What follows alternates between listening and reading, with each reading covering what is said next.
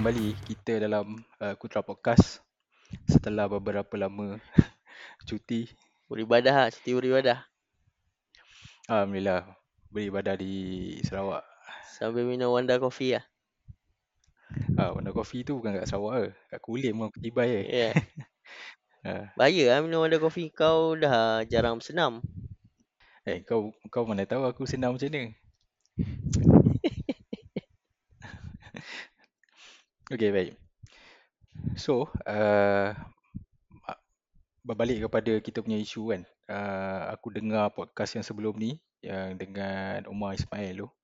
Bagi aku itu antara uh, yang salah satu yang bagi aku input banyak ah kan sebab dia kena dengan situasi sekarang ni isu yang terjadi and juga dia merupakan salah seorang yang memang real punya uh, experience pergi sana kan. So bagi aku okey lah. So, so untuk episod yang kali ni, so kita akan discuss pasal isu yang sama which is isu Israel dan Palestin cuma uh, tema dia kita ubah sikit lah. Kalau macam kau dengan Umar tu uh, dia merujuk kepada condition yang sekarang ni dan juga prediction dan juga pandangan untuk ke depan kan. Okay, so untuk malam ni uh, kita akan bawa timeline tu ke belakang sikit. Sejak daripada uh, daripada dulu lagi lah sebab benda ni ni dah lama kan.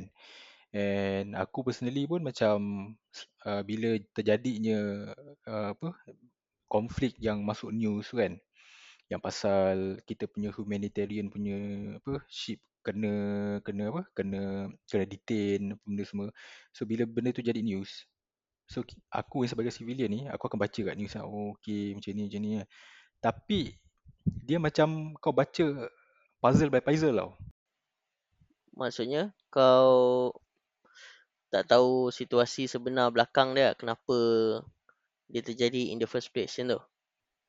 Yes betul.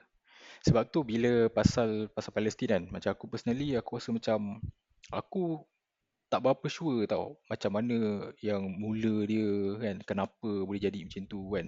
Ini dulu lah, kita cerita pasal dulu lah kan.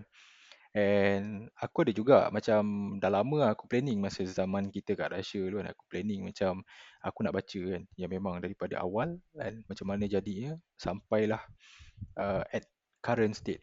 So uh, tak dapat lagi. Aku tak dapat lagi dia punya peluang tu. Mungkin sebab pada pemikiran aku lah benda ni macam heavy kan. Terlalu banyak historical facts yang perlu aku baca. And that's why lah macam tu. Kalau kau pula macam mana? Kau punya daripada segi sejak bila kau betul-betul comprehend uh, konflik Israel Palestin ni? Aku pun tak ingat sejak bila tapi aku memang daripada kecil lagi aku tapi daripada kecil kita dengar yang tu lah kan. Kita dengar apa? Pasal versi yang macam Islamik lah maksudnya Zionis apa nak men, uh, Zionis menjajah. Uh, tapi aku tak tahu lah secara detail kan apa yang terjadi uh, apa macam mana ia terjadi kan. Lepas tu macam mana perang tu terjadi. Uh, iaitu aku rasa lepas aku dah uh, aku dah habis universiti kot tapi sebelum-sebelum tu aku banyak ikut aku ikut demo ada uh, dekat uh, Stadium Shah Alam aku nak pergi. Dulu tahun bila lah aku aku ingat lama lah dulu. Uh, jalan tu razak hmm. depan apa? Depan embassy US dulu pernah kan. Uh, dekat hmm. uh, dataran merdeka pernah aku pernah aku join. Ada lagi gambar-gambar dia banyak ah. Tapi yang itu aku rasa lebih kepada macam seasonal lah. Macam bila jadi konflik baru macam kau pergi demo yang tu lah. Tapi aku rasa lepas aku habis daripada universiti kat Rusia tu baru aku baca Uh, maksudnya aku baca buku-buku yang pasal sejarah. Yang betul lah maksudnya uh, aku baru tahu lah step by step lah apa yang terjadi macam tu lah. I see, alright. So, maksudnya kan, contoh lah aku ambil contoh uh, masa kau pergi demo dekat, mana tadi, Stadium Shah Alam? Stadium Shah Alam lah. Uh, okay, kita ambil uh, Stadium Shah Alam ni lah. Okay, masa kau pergi demo tu kan, uh, Stadium Shah Alam tu isu apa time tu? Sama lah, dia sama. Isu uh, Gaza kena serang. Gaza kena serang Hmm. lah. Okay. At that particular punya event kan, masa macam Gaza kena, kena serang kan, so mesti dah ada keluar news kan, uh, apa, ada penyerangan, ada perkampungan yang musnah ke for example. Hmm. So uh, that's why diorang pergi berdemo lah dekat apa dekat stadium tu. Hmm. So uh, masa kau pergi dekat stadium Shah Alam tu, adakah kau punya pengetahuan pasal konflik ni memang dah memang kau tahu lah kan uh, kenapa benda ni jadi macam ni disebabkan oleh faktor apa semua masa kau pergi buat demo tu. Aku waktu tu tak tahu sangat. Aku tahu Yahudi ni jahat lah. Yahudi ni jahat. Um, Nak cuba apa?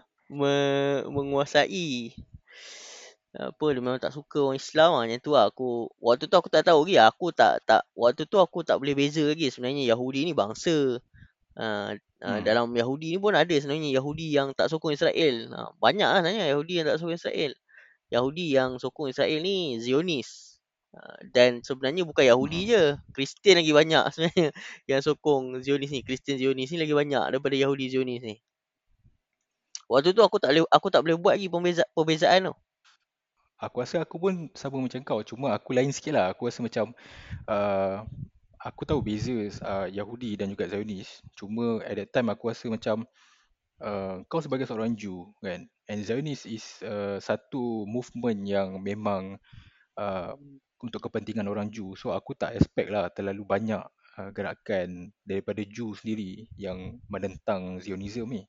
Uh, aku pula macam tu. hmm. Uh, dulu aku ingat macam Ju uh, kau mesti confirm lah apa sokong kau punya Zionis lah Hmm. kan. Uh, lebih kurang macam itulah pemahaman aku at that time. Hmm, tapi sebenarnya memang banyak sebenarnya. Dia sebenarnya daripada awal lagi sebenarnya banyak uh, even yang geng-geng ortodox, yang geng-geng rabai semua semua dia memang tak tak setuju lah uh, apa ni Yahudi ni dijadikan sebagai sebuah negara tau.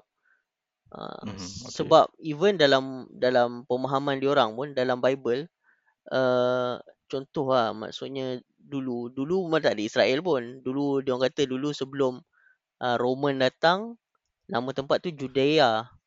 Lepas tu Roman datang, Roman benci Yahudi ni, Roman namakan tempat tu Palestin. Sebelum tu Judea.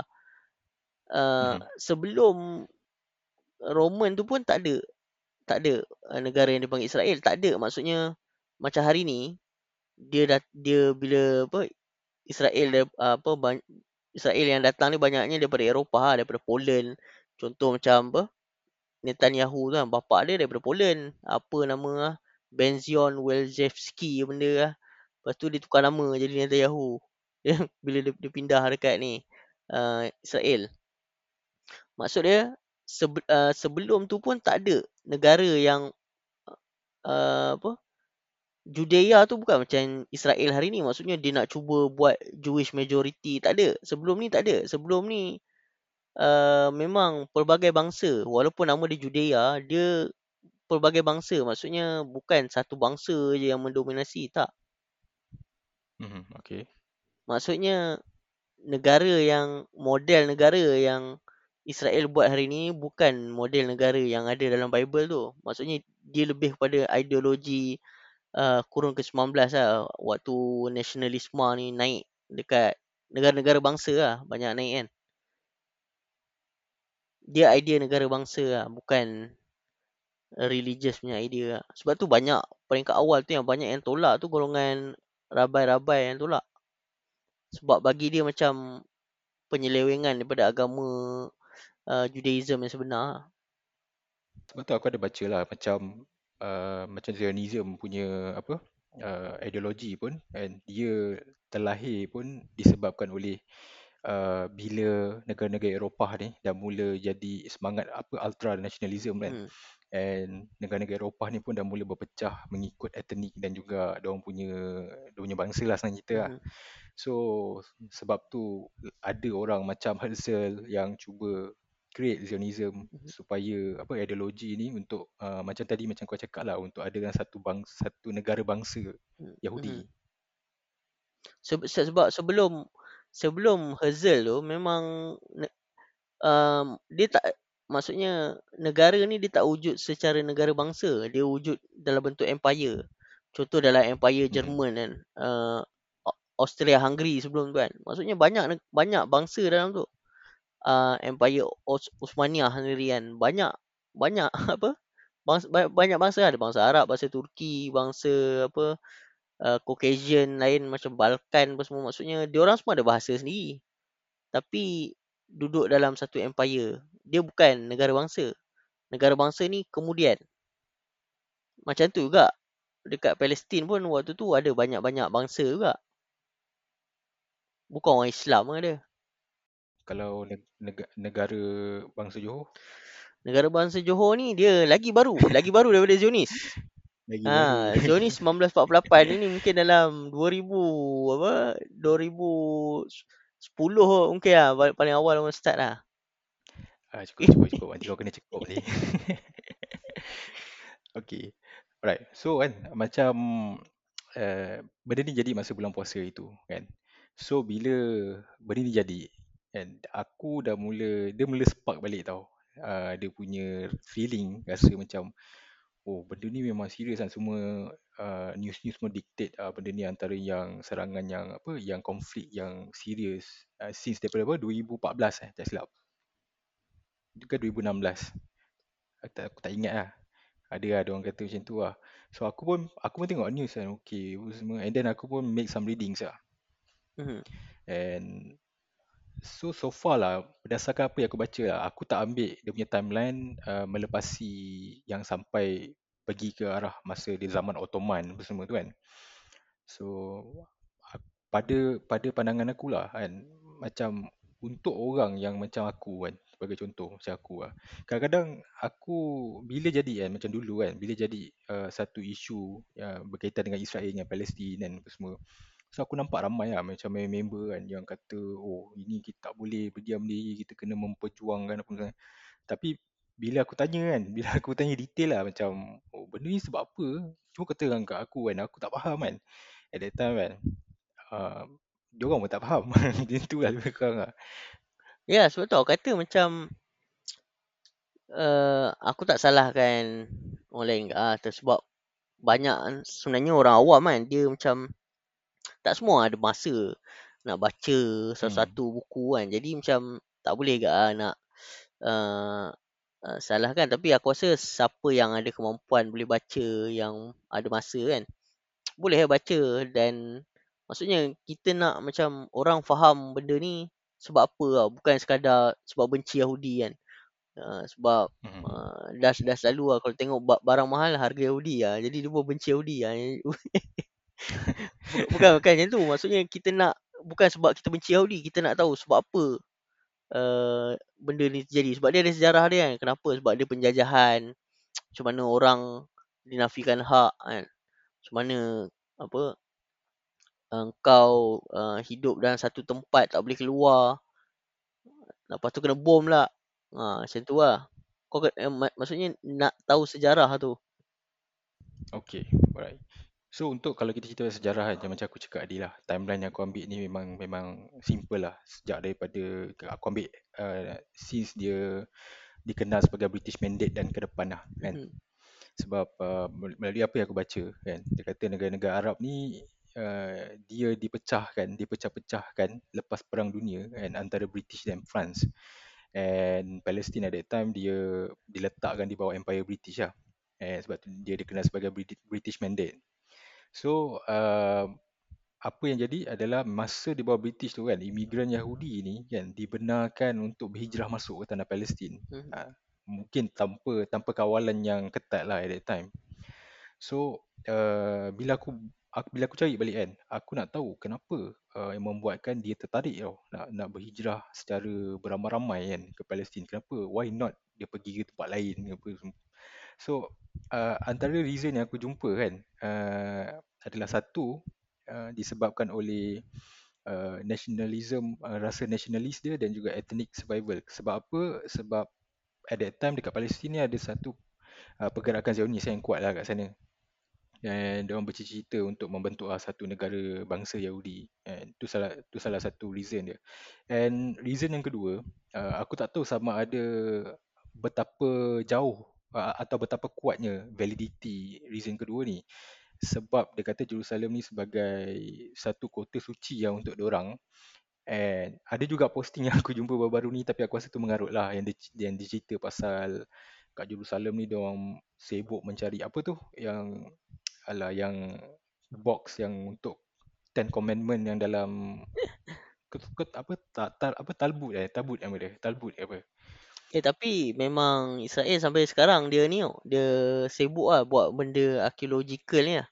Sebab kawan-kawan nak justify lah dia punya oh, tengok ni ada kita orang dulu ada ni lah. dia duduk korek lah. oh, yang tu kan Ha.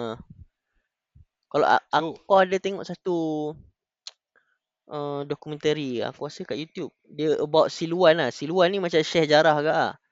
Uh, tapi dekat-dekat dengan Siluan ni dia ada ar- archaeological site lah. Uh, dan dia orang tengah gali lah kat situ. Uh, Siluan ni banyak penduduk dia nak kena halau lah macam Syekh Jarrah tu kat lah. uh, macam tadi kan uh, kalau kita tengok daripada dua reason yang aku bagilah Mhm. kan yang pertama tadi tu kita more tu kepada uh, nationalism sebab uh, pergerakan Zionis yang kedua ni adalah ethnic survival lah. Sebab ada orang kata at the time uh, pre-holocaust kan so Mhm. uh, diorang ni semua ditindas kat negara-negara lain. So diorang nak nak jadikan satu negara apa negara diorang lah. So bagi aku dia ethnic survival lah. And the second reason adalah religion. So pada pandangan kau lah uh, kau pro ke arah uh, reason yang mana? Uh, kalau kau baca buku uh, ada seorang ahli falsafah ni ah, Roger Garaudi kan. Dia study lah benda ni. Dia study ideologi political Zionism ni kan. Dia dia study lah macam mana kan. Dia dia punya kesimpulan, dia kata uh, sem, maksudnya Zionis ni memang wujud dari segi agama spir, secara spiritualnya. Maksudnya uh, sebab dekat situ banyak dalam Torah ni cerita-cerita Old Testament ni banyak dekat pasal kawasan-kawasan Palestin lah.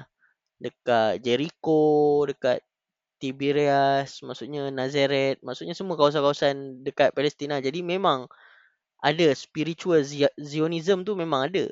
Tapi dalam sejarah, diorang tak pernah uh, cuba datang ramai-ramai untuk buat negara. Tak pernah. Uh, sebelum ni pun ada lah certain-certain macam uh, ahli falsafah dan theologian dal- dalam kalangan uh, Jewish punya theologian yang kata kita kena balik kepada our ancestor ancestral punya land ni tapi tak ada orang ikut dia orang yang jadi sebab ada mass migration tadi adalah sebab uh, penindasan dekat Eropah penindasan oleh Tsar dekat Rusia dengan lepas tu uh, Nazi Jerman. Ha, dua dua ni antara yang penyebab terbesar kenapa dia orang berhijrah.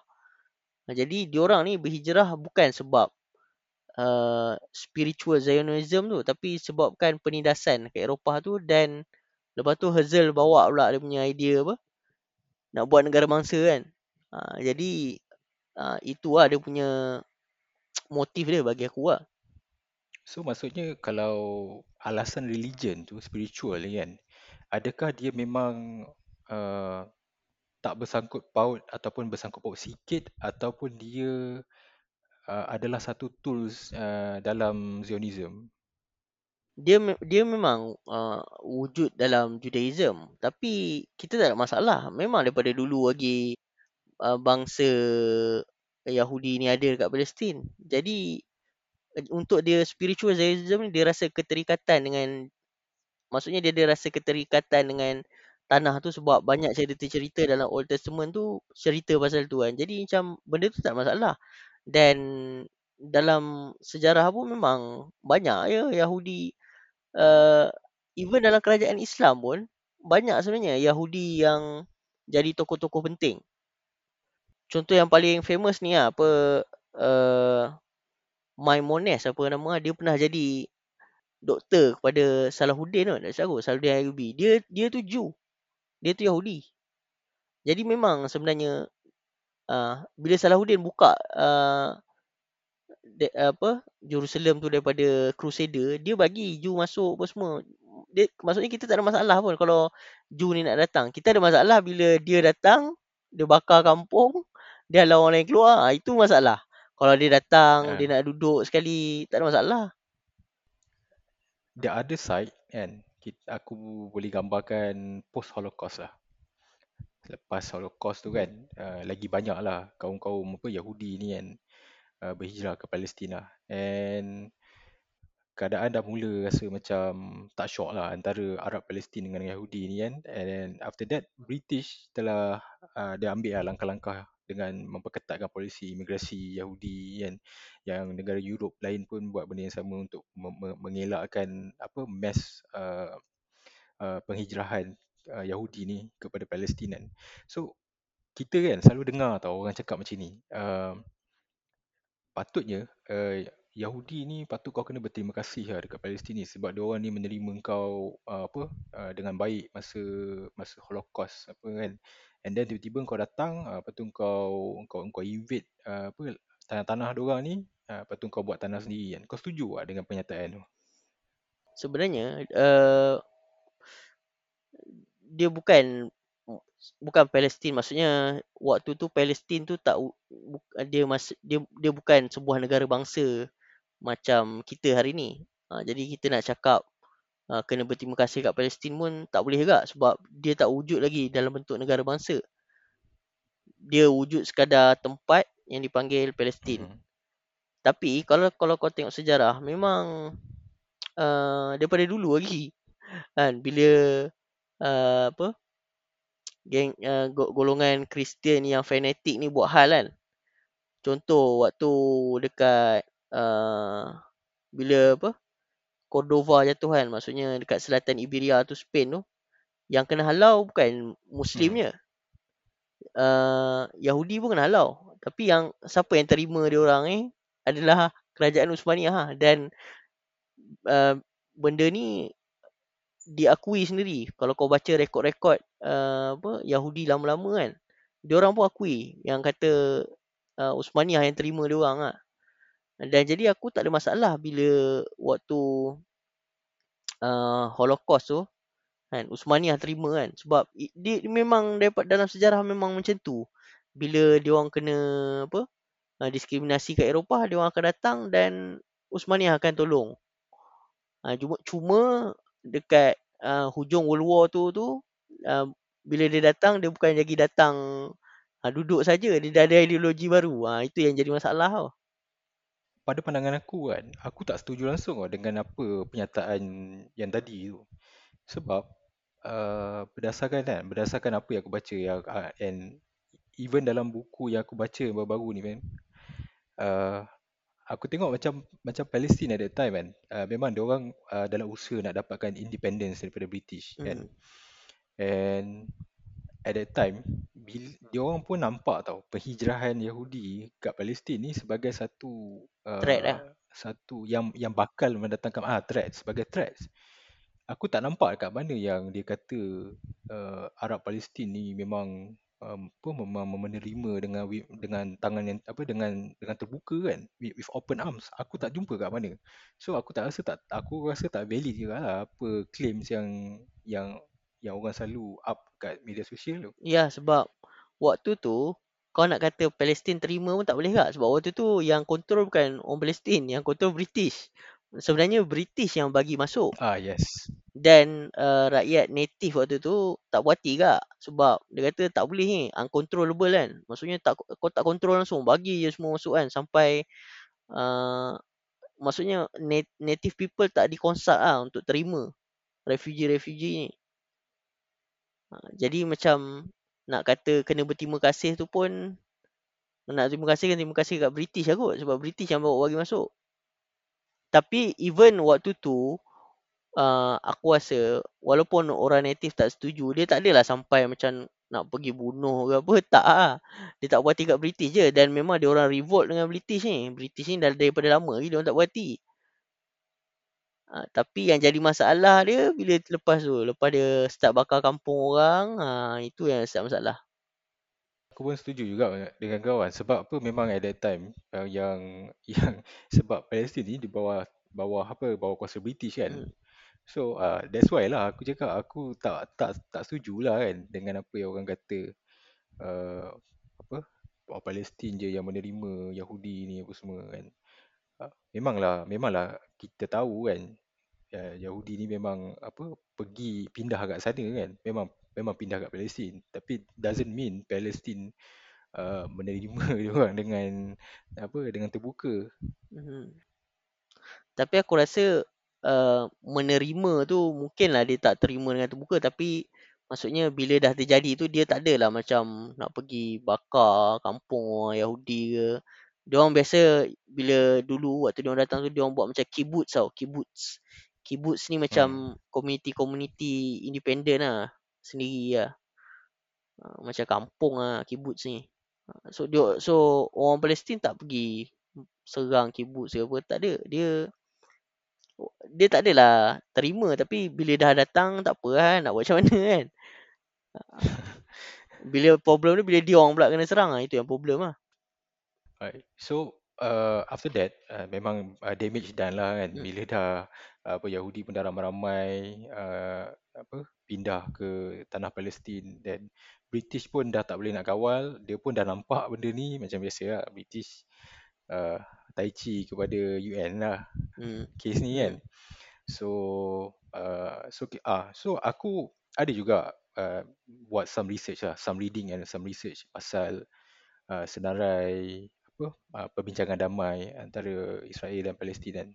And aku nak tahu juga kan apa keputusan apa setiap perbincangan tu yang sampai hari ni uh, still lagi tak tak dapat satu kata putus yang yang better for both side lah orang kata kan. Mhm. So uh, maybe uh, aku boleh share lah kan. Kalau kalau salah engkau engkau boleh ni lah bagi tahu lah sebab aku rasa kau memang lagi tahu banyak daripada aku pasal kes ni. Uh, so apa yang aku yang aku jumpa lah kan start daripada 1947 1947 uh, at that time uh, British pun dah angkat kaki and konflik antara Arab Palestin dan Yahudi pun dah makin tegang kan and UN pun mem, uh, membenarkan satu plan pemisahan lah, yang dipanggil UN Partition Plan Mhm. yang uh, propose untuk bahagi tanah Palestin kepada tiga bahagian Israel, Palestin dan Jerusalem. So Jerusalem ni dikira sebagai zon antarabangsa lah disebabkan Jerusalem ni ada ada kepentingan untuk Palestin dan juga Israel kan sebab uh, Jerusalem kota suci kan bagi kedua-dua belah pihak. So Arab Palestin uh, memang reject lah that plan kan sebab kenapa dia nak tiba-tiba bagi kan Mhm. kan tiba-tiba uh, UN nak suruh bagi macam itu ya of course ada tak nak kan so 1948 yang tahun yang famous uh, Nakba ni kan perang Arab Israel. Bagi aku lah, apa yang aku jumpa adalah 1948 ni permulaan yang paling banyak lah. Palestin yang terpaksa keluar daripada kampung-kampung daripada tanah diorang so after that lama juga gap dia kan? Sampai 1967 uh, ini pun tahun yang penting juga sebab berlaku lagi sekali uh, perang Arab Israel kan? And resolusi 242 dicadangkan oleh UN yang so UN kata dia akan iktiraf negara Israel tapi dengan syarat Israel bagi balik lah wilayah-wilayah yang dia tawan and Israel kena juga ikut garis sempadan yang ditetapkan lah kan tapi uh, Arab Palestin reject lagi sekali resolusi ini sebab seolah-olah dia macam mengiktiraf lah negara haram Israel ni kan Mhm. Uh, ini semua apa uh, antara yang aku jumpa ah. And lepas perang Arab Israel yang kedua kan pada 1976 Palestin uh, dah mulalah menerima apa idea uh, two state solution kan. Tapi berdasarkan pelan sempadan 1947. 1967 kot. 1947 atau 1967? 1947 waktu tu baru baru mula dia orang bakar kampung. Rasa 1967. Oh 1967. Okey okey okey alright. Salah. Berdasarkan plan UN 1967 ah. Hmm. Okay, and aku baca uh, bila Palestin dah mula terima kan uh, idea two state solution ni uh, Security Council pun dah sokong tapi US veto. Kenapa US veto? Alasan dia US kata uh, persepandanan yang 1967 tak boleh pakai and so dia nak sempadan yang baru and sempadan yang baru ni haruslah dibincangkan semula oleh pihak Israel dan Palestin sendiri. Uh, ini aku Hmm. curious nak tahu kenapa. Amerika punya sejarah involvement involvement dengan Israel ni dia ya waktu tu uh, mula-mula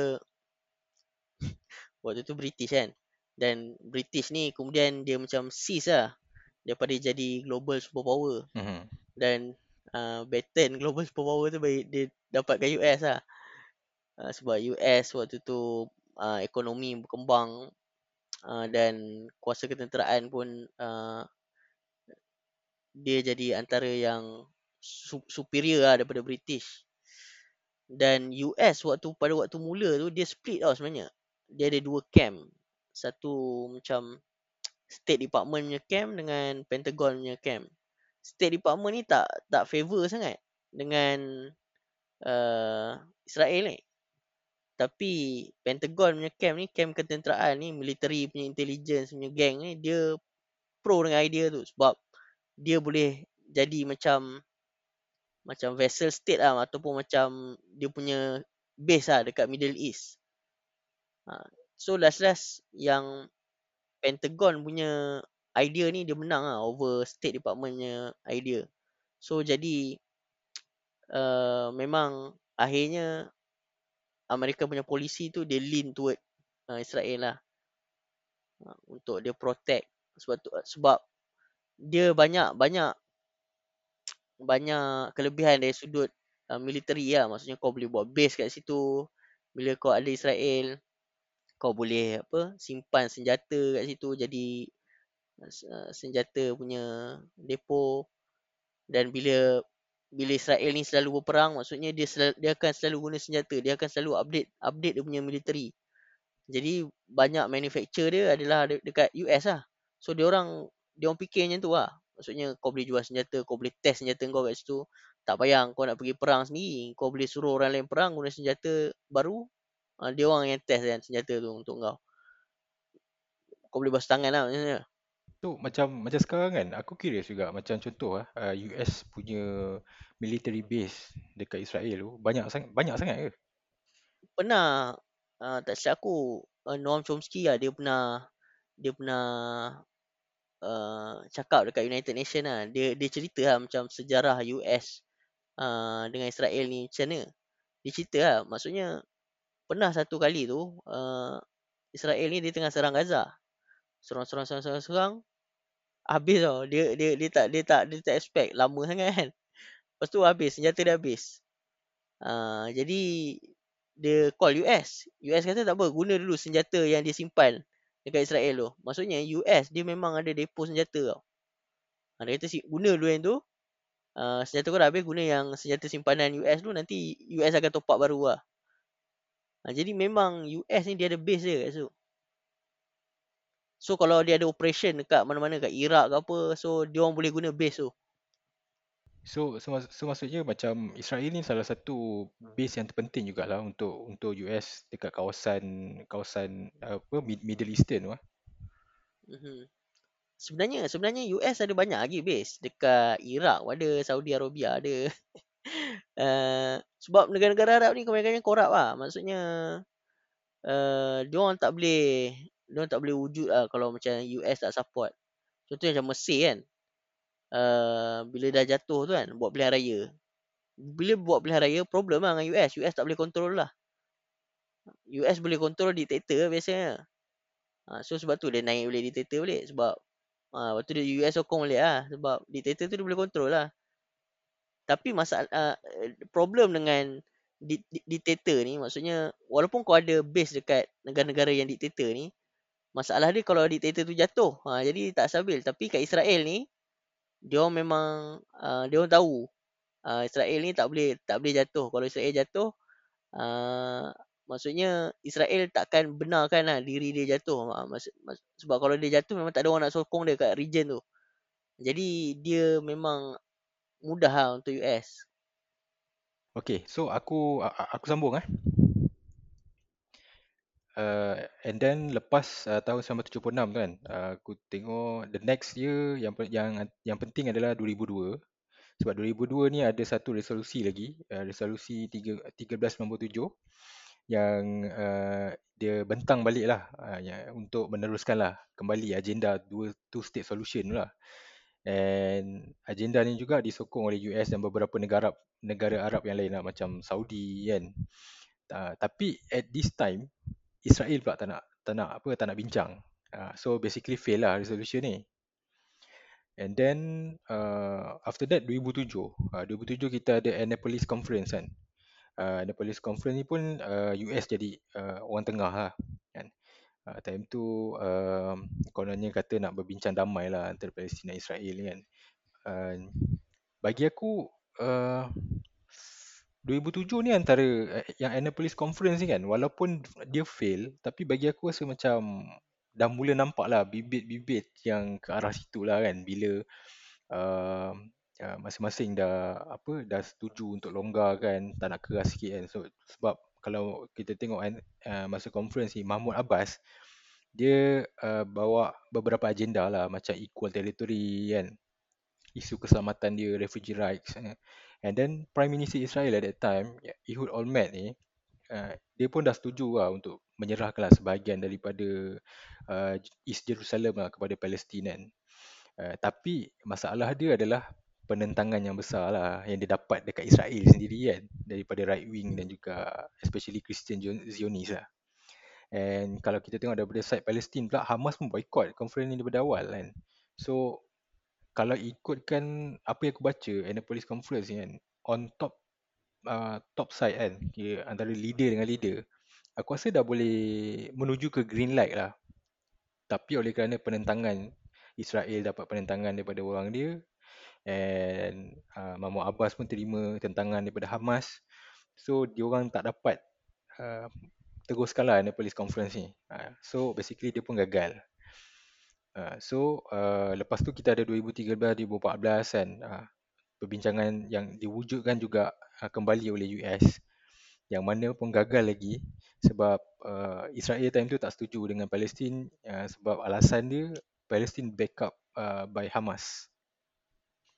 Kan? Mm-hmm. dan, dan aku ada baca lagi eh, Palestin pun tak setuju dengan Israel sebab ada cubaan lah Israel ni untuk memonopoli lah sempadan sebab prior to this uh, meeting and Israel dah update siap-siap lah penempatan baru Yahudi. So maybe dia boleh guna alasan tu untuk kekalkan certain-certain area. Aku aku rasa macam tu lah.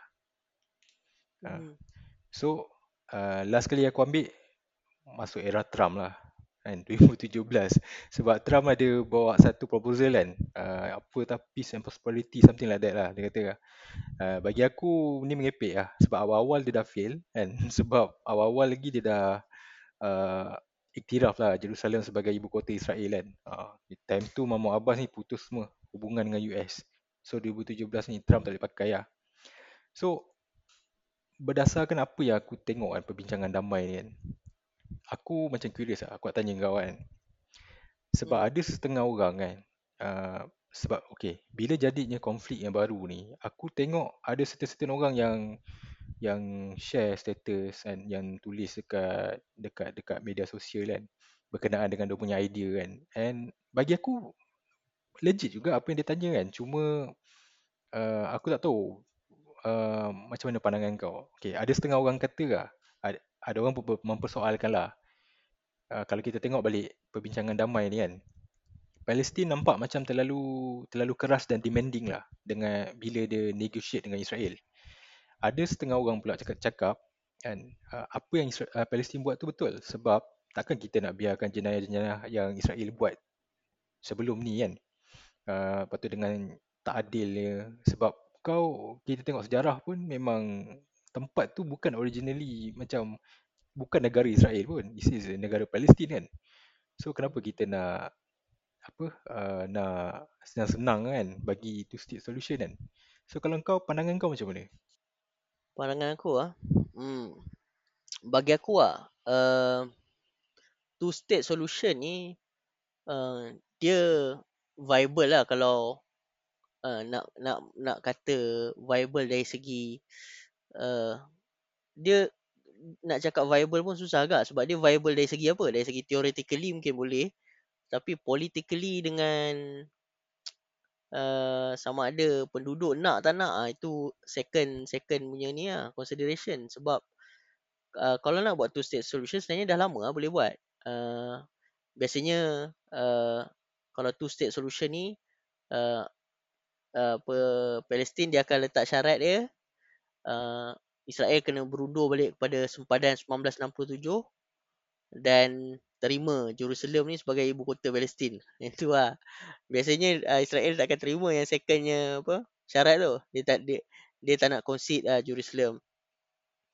Uh, dan dia orang pun tak nak berundur pada uh, apa uh, border 1967 tu. Kan mula 1948. Hmm. Yang 1948 ni yang UN yang kau kata tadi tu lah UN partition plan tu kan. Hmm. UN partition plan tu pun sebenarnya problem enggak? Sebenarnya tak semua state dalam UN partition plan tu terima. Dia sebenarnya uh, majority tak terima. Tapi ada tiga negara kot yang waktu tu bawah proksi Amerika. Filipina, uh, apa dia tak silap aku ada dua lagi lah, Latin America punya country. Dia, dia orang pun tak terima. Tapi lepas tu US tekan lah. US tekan tiga negara ni. Dia setuju. Ha, jadi partition plan tu lulus. Macam tu lah. Dia, dia banyak-banyak benda-benda penipuan lah dalam ni. Tapi tapi tak apa lah benda tu dah terjadi kan. Ha, lepas tu 1967 tu perang Arab tu kan. Kemudian dia dia dia tawan uh, Israel tawan banyak lagi uh, apa area lah termasuk Golan Heights dengan dekat Golan Heights dekat Syria dengan uh, Sinai dekat uh, Mesir. Uh, jadi biasanya kalau two state solution ni dia akan kata Israel kena undur balik daripada teritori-teritori ni kepada 1967 punya border. Maksudnya border sebelum perang tu lah. Uh, jadi tapi masalah pada two state solution ni uh, sebab kalau kau baca berita setiap hari, setiap setiap hari lah uh, Israel akan buat dia panggil settlement lah ataupun panggil apa lah. Maksudnya dia dia dia transfer population dia kepada tempat-tempat yang penempatan lah. Ah penempatan haram. Ha betul penempatan haram maksudnya uh, dekat West Bank dia letak tau penempatan-penempatan dia. Dia buat housing area uh, maksudnya kalau kau nak buat two state solution maksudnya Palestine punya area tu dia tak ada tak ada integrity tau. Tak ada integrity maksudnya dia tak bersambung sebab dia dah cut by Israel punya settlement. Maksudnya penempatan-penempatan haram tu dia dah masuk dalam West Bank. Maksudnya uh, dia dah dia dah keluar daripada border 1967 tu. Uh, dia dah masuk dalam West Bank apa semua. Jadi memang tak viable kalau kau nak buat. Melainkan yang settlement tu uh, nak roboh dan nak keluar. Memang mustahil lah dia orang nak roboh kan. Jadi two state solution ni macam macam kata apa atas kertas boleh lah cakap. Ha, tapi dari segi reality on the ground dia tu susah lah. Kau nak kena uh, musnahkan balik penempatan-penempatan haram. Penempatan haram ni dia bukan buat guna kayu. Dia buat macam taman semua memang lengkap dengan facility hospital, sekolah apa semua. Ha, sebab tu kau tengok macam dekat west, dekat West Bank tu ada macam tembok tu kan. Ha, tembok tu dia nak potong dia potong tempat-tempat dekat West Bank ni supaya kalau dia buat uh, apa negara Palestin pun ben, uh, dia tak bersambung tau. Ha, lagi satu kalau kau contoh kau tengok West Bank dengan Gaza tu dia terpisah. Tengah-tengah tu Israel. Jadi macam mana kau nak sambung dua tu? Sebab aku aku ada tengok jugalah uh, apa uh, map apa yang dia, yang dia propose 1997 tu kan. Memang Tu aku pun pelik juga tengok kan kalau kalau dia kata macam uh, Israel ni kan macam kau cakap dia dia bersambung kan daripada daripada daripada apa daripada atas tu sampai bawah lah. Tapi yang yang propose untuk Israel apa Palestin dia macam terbagi pada tiga.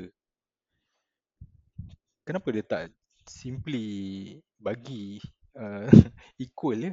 Kan senang. Macam ha, betul. South and North Korea. Hmm. Itu masalah dia sebab Israel dia memang tak ada sebenarnya tak ada intention pun nak nak bagi ni ya. Yeah. Uh, apa pelan-pelan damai tu sebenarnya just macam uh, kata apa smoke screen je. Walaupun dia sebab tu kalau kau tengok yang ada ha nak kata macam oh kita orang pun interested juga dengan apa peace peace punya plan ni. Sebenarnya tak ada peace dan tak ada plan. Du, ha dua-dua tak ada. Tak ada peace, peace tak ada, selalu, selalu berperang plan pun tak ada sebenarnya.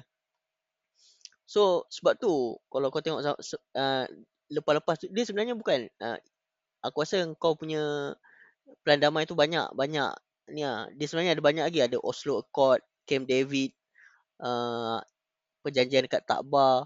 Banyak lagi sebenarnya. Hmm, banyak. Aku Uh, pun tak tak yang yang semua lah.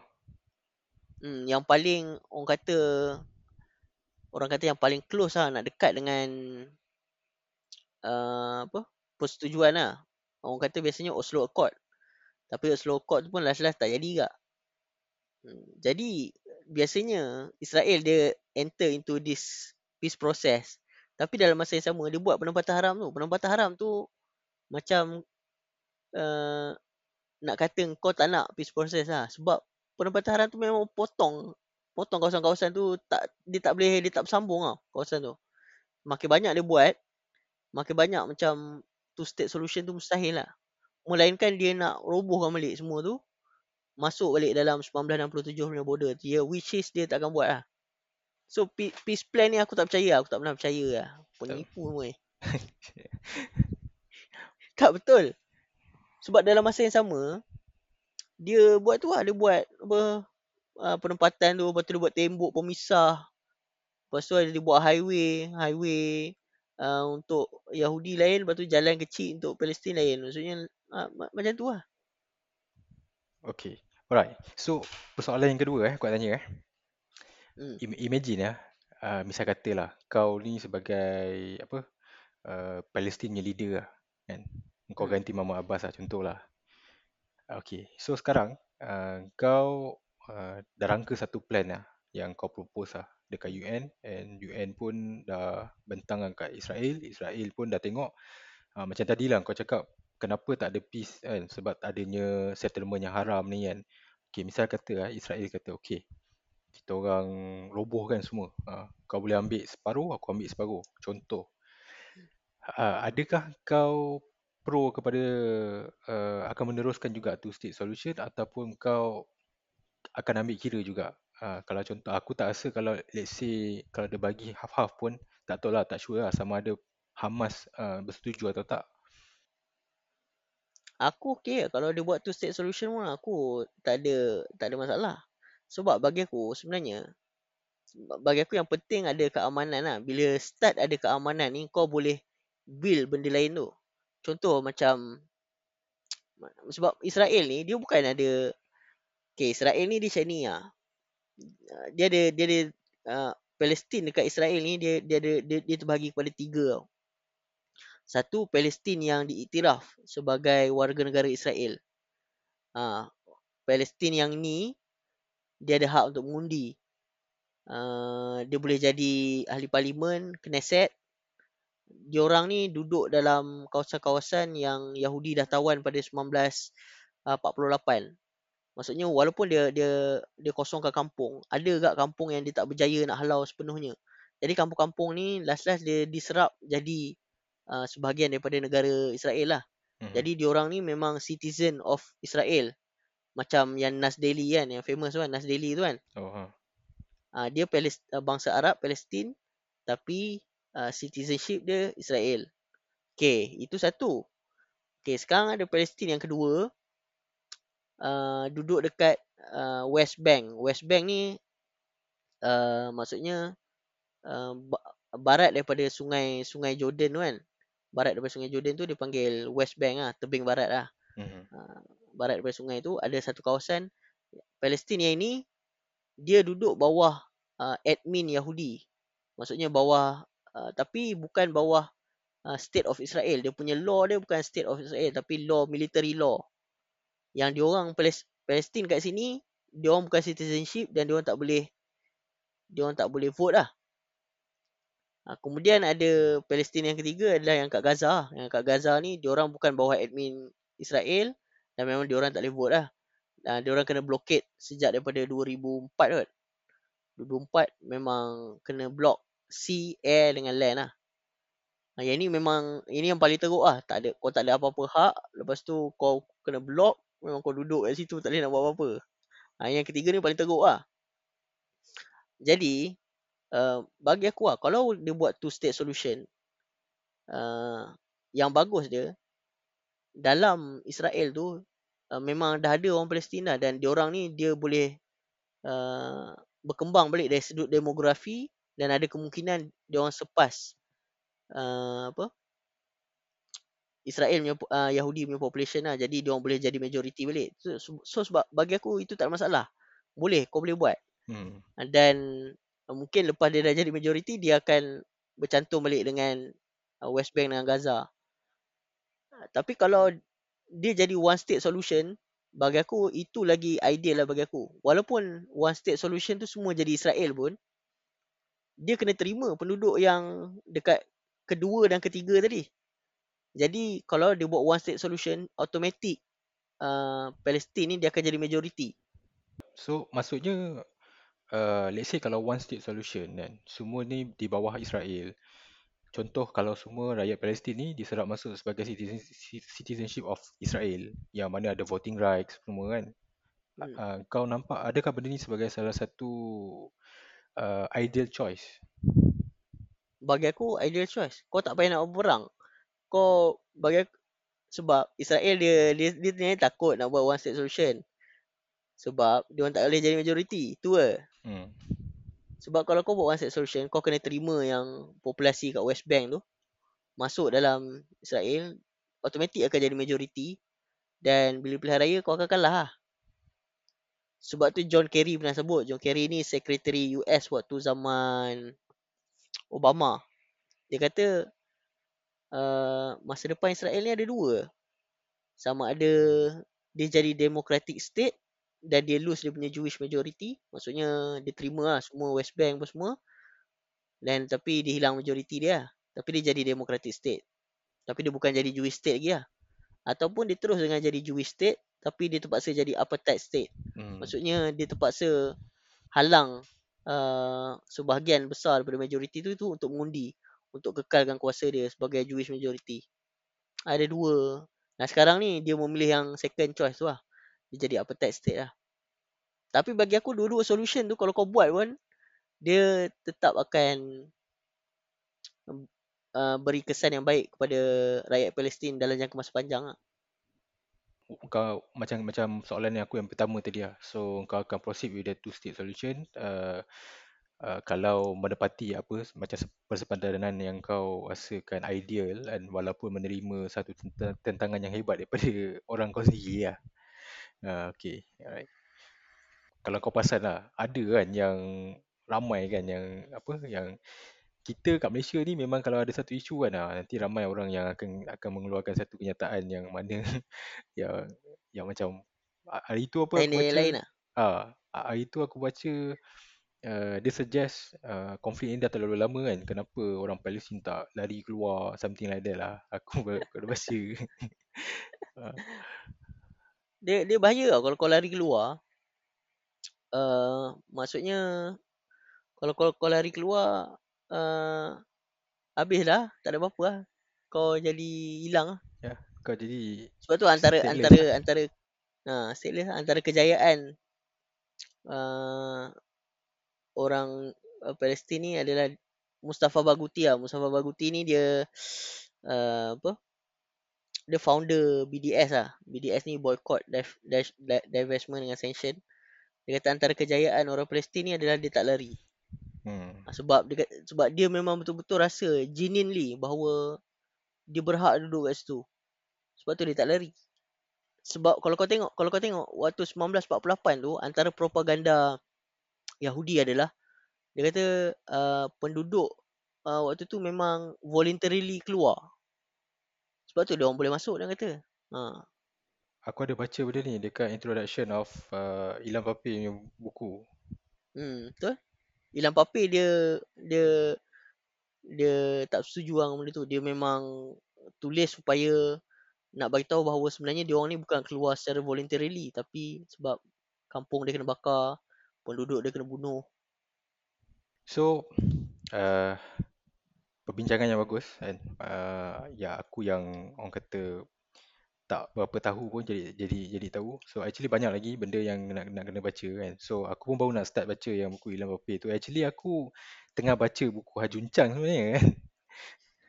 Oh Hajin Ah, Chan. Uh, so bila tak tahu lah. Aku aku baca dah nak habis lah Bukan buku. kau dah lama, bukan kau dah lama kau baca buku Hajun Chan.